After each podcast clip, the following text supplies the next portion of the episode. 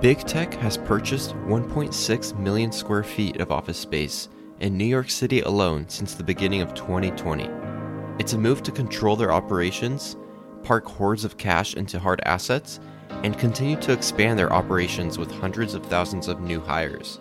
In fact, Amazon hired over 400,000 employees in just 10 months following the start of the pandemic.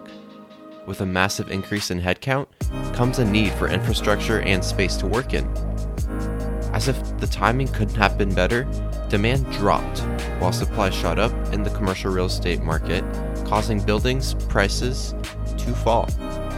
This opportunity allowed the big tech companies to pick up hordes of buildings at a great deal, further expanding their portfolio and balance sheet.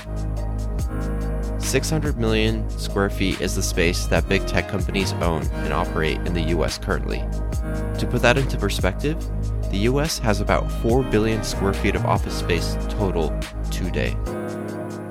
In this episode of Things Have Changed, we cover the commercial real estate market, how big tech is positioning themselves with recent acquisitions, and why vacancy levels have inverted from suburban regions to downtown areas.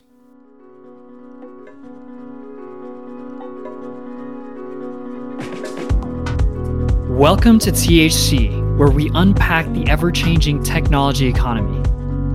Hang out with Jed, Shikhar, and Adrian as we tackle the industries of tomorrow.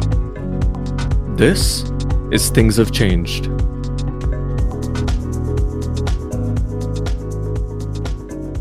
So, we know the pandemic had a huge effect on homes. There was a wild stat that, like, right now in the United States, there's only two and a half months for all houses to be unavailable in the whole country, right? So this kind of demand, we've never really seen a whole lot of this prior to the pandemic. Everyone wants to work from home. So if that's happening in your residential market, what's happening in the commercial market?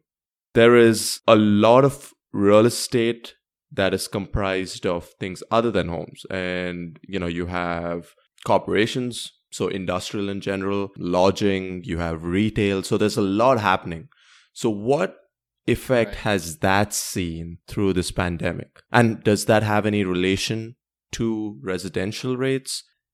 Yeah. I mean, you know, c- commercial real estate, to your point, is not just like, you know, corporations buying buying buildings and and you know offices corporate offices also leasing comes into play right? That's a huge part of commercial real estate where where deals are signed that are multi-million dollar deals over periods of time, long periods of time.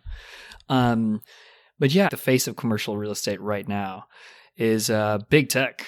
Initially, when this uh, coronavirus happened, right, when we were talking on things have changed, we kind of thought about um, what what's the future going to look like of offices, right? We we had that on our one episode, which which we'll plug in here. Um, and in that one episode, we mentioned how, okay, the future may be looking a little bit different. You know, companies are now realizing they can move their entire operations online. So a lot of them are contemplating are we supposed to go back to the office? So with that decision point, you know, we were thinking, oh shit, commercial real estate's going to be down. Nobody's going to be buying new shit. Yep. And the guys that are actually more well positioned to go all the way online. You know, these massive tech companies are actually buying up more real estate. I mean, I'm sure you guys have heard of the case in Manhattan, right? Yeah, yeah. Commercial real estate in general is not doing as good as it was doing two years ago.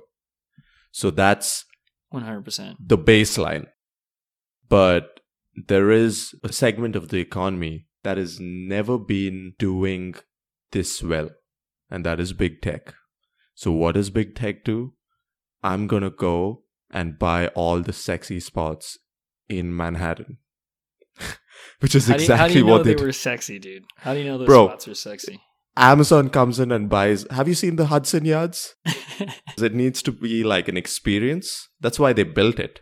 They have that whole uh that architecture uh the, the beehive stairs, the beehive what purpose does that? you just walk in circles on these stairs and get lost Bro, it's on it. art. What the fuck are you talking? It's I know, art. but that was like the most expensive piece of artwork you could install. in there. Anyway, like, you know, looking at specific cases, right? So Facebook, Apple, you know, Google, and as we've already talked about, Amazon, all these companies are, are coming in, and especially to, as Shikhar was mentioning, the sexy spots in Manhattan. Absolutely, dude. Like Dude. Apple going after what that Lord and Taylor building. Those are iconic No, no, no, no. spots. That's Amazon. Sorry. That's, I, I, I worked on that. wink, wink. so Amazon's got the Hudson Yards, Lord and Taylor. So yeah, Yeah. It's, it's kind of like, I don't know, all these tech companies taking some old shit, you know? When they made all these acquisitions, did they get you know less than premium rates? Not rates, but uh acquisition prices uh since I'm sure, you know, a lot of the developers in the Hudson Yards, they're struggling right now because they built this billion, you know, multi-billion dollar complex and like mini city basically. and it was dead. It's empty. Yeah, who's yeah. who's renting? And they have all this, you know, they have expectations that, you know, they develop it, they meet their timeline, and then they have to fill up all the spaces and, you know, get that cash flow that they're anticipating to receive in these coming years to make up for all those costs up front. tech companies right now they have a bunch of cash. I mean, Apple, dude. Apple can go ahead and do whatever the fuck it Yeah. wants. If it wants to build an electric car, it's gonna build an electric fucking car. bro. Apple, Facebook, the cash flow that they generate, they don't really. This is again investments. You know, I, I was having a conversation with a friend who lives in Seattle, and he was saying how Amazon is the biggest property owner in Seattle. So when you go and rent, you're actually paying Amazon. So they pay you a hundred thousand dollar salary. You're paying two thousand dollars in rent. That two thousand dollars is going back to Amazon, more or less because of you know the price of the land, stuff like that. So and they can leverage that to get more assets to buy those grounded Boeing 727s. Like it's literally their world and we live in it. It's like these tech companies.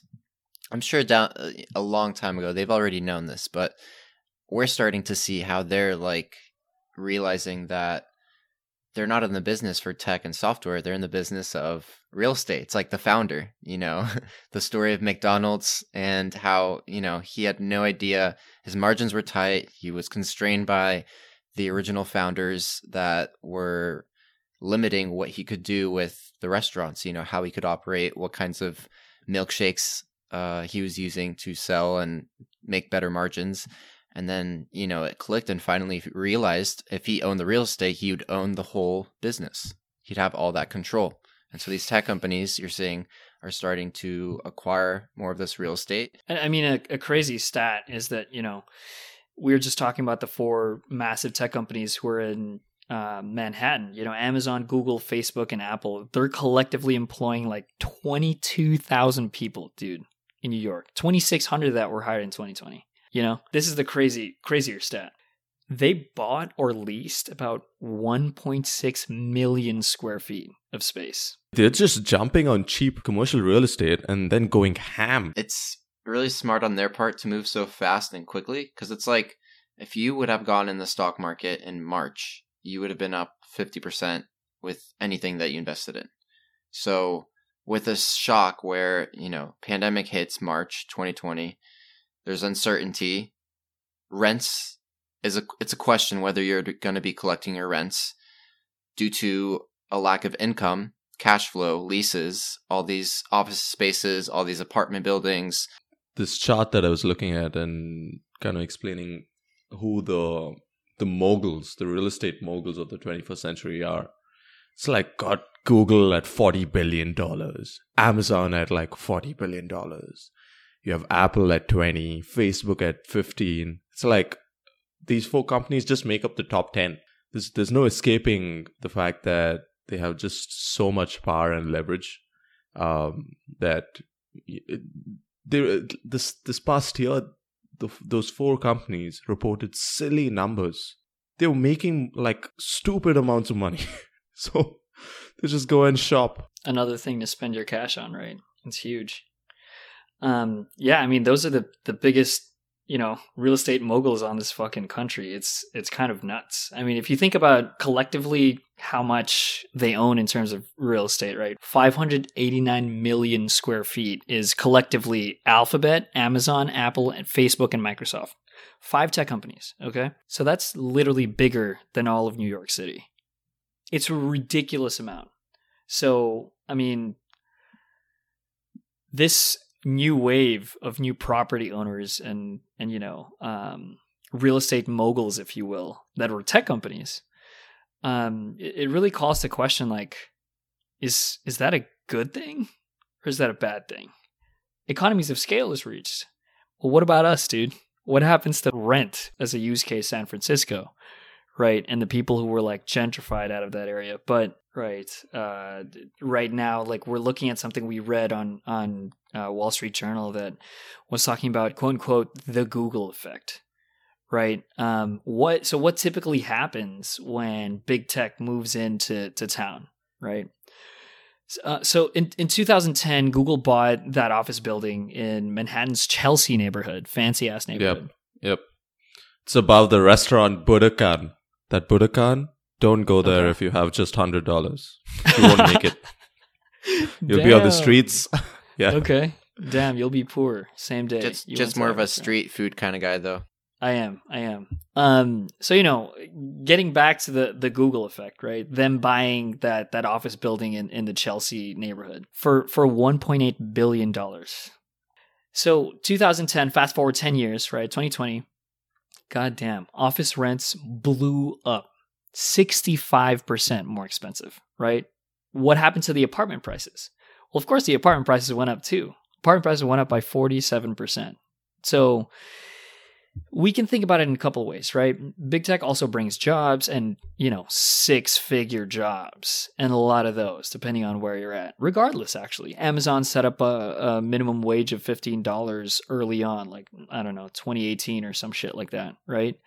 And that was premature from what they're talking about right now of raising the minimum wage again, right? In, in uh, Congress. So, you know, th- there are some good things that happen, but you, you can't ha- you can't really discount the externalities, the negative externalities of um, big tech weighing in and and them owning much of the real estate, and that becomes in itself a monopoly as well. Yeah. There are sectors that is still having a strong performance ev- even with the downturn and one side you know one um unintended consequence of this phenomenon in real estate has resulted in self-storage companies doing really well because everyone's moving everyone's relocating packing all their stuff and paying $30 a month for a self-storage CubeSmart or U-Haul or whatever. And those companies have been doing great. So that's interesting to to think what unintended consequences the pandemic has brought, be it in vaccine science, be it in epidemiology, be it in, in real estate, Is U-Haul a public company? I feel like U-Haul is doing Yeah. really well right now. CubeSmart, U-Haul, all those guys have kind of killed it. Yeah, industrials doing well right now and self-storage. You know, there's a term that's common in commercial real estate called absorption, which is basically how much of the inventory or units available in the market are being absorbed or filled in. And just looking at the different uh, segments of commercial, uh, industrials has done really well throughout the pandemic. They're uh, net positive absorption, meaning their units that are in the market are being filled up positively. So that's good. And uh, the ones that were negative have been retail. You know, stores are just closing up. They're not filling up spaces. There's no reason for them to stay open um, when they were locked down. And then once they've been locked down, they've just not been able to really function uh, like most stores have been. Grocery is an exception, but retail in general has been hit hard. So there's a big surplus of inventory for retail shops right now, like we mentioned earlier, Hudson Yards, and that's becoming an issue. So another thing that's uh, popped up and kind of shown the trends and changes in investors' decisions and what they're moving into. Basically, in 2010, suburban vacancies were at 17%, while downtown vacancies were 15. And it's shifted where downtown vacancy is higher and suburban vacancy is lower now, showing that investors are moving to more suburban areas to invest in commercial real estate. Dude, I love the burbs. the burbs are where it's at. You can drive, you know, have a big house. So a lot of investors are moving to those more suburban, shopping centers, larger um, spaces. Yeah, yeah, yeah. to follow where people are moving. The population shifts that are happening, investors are following that and trying to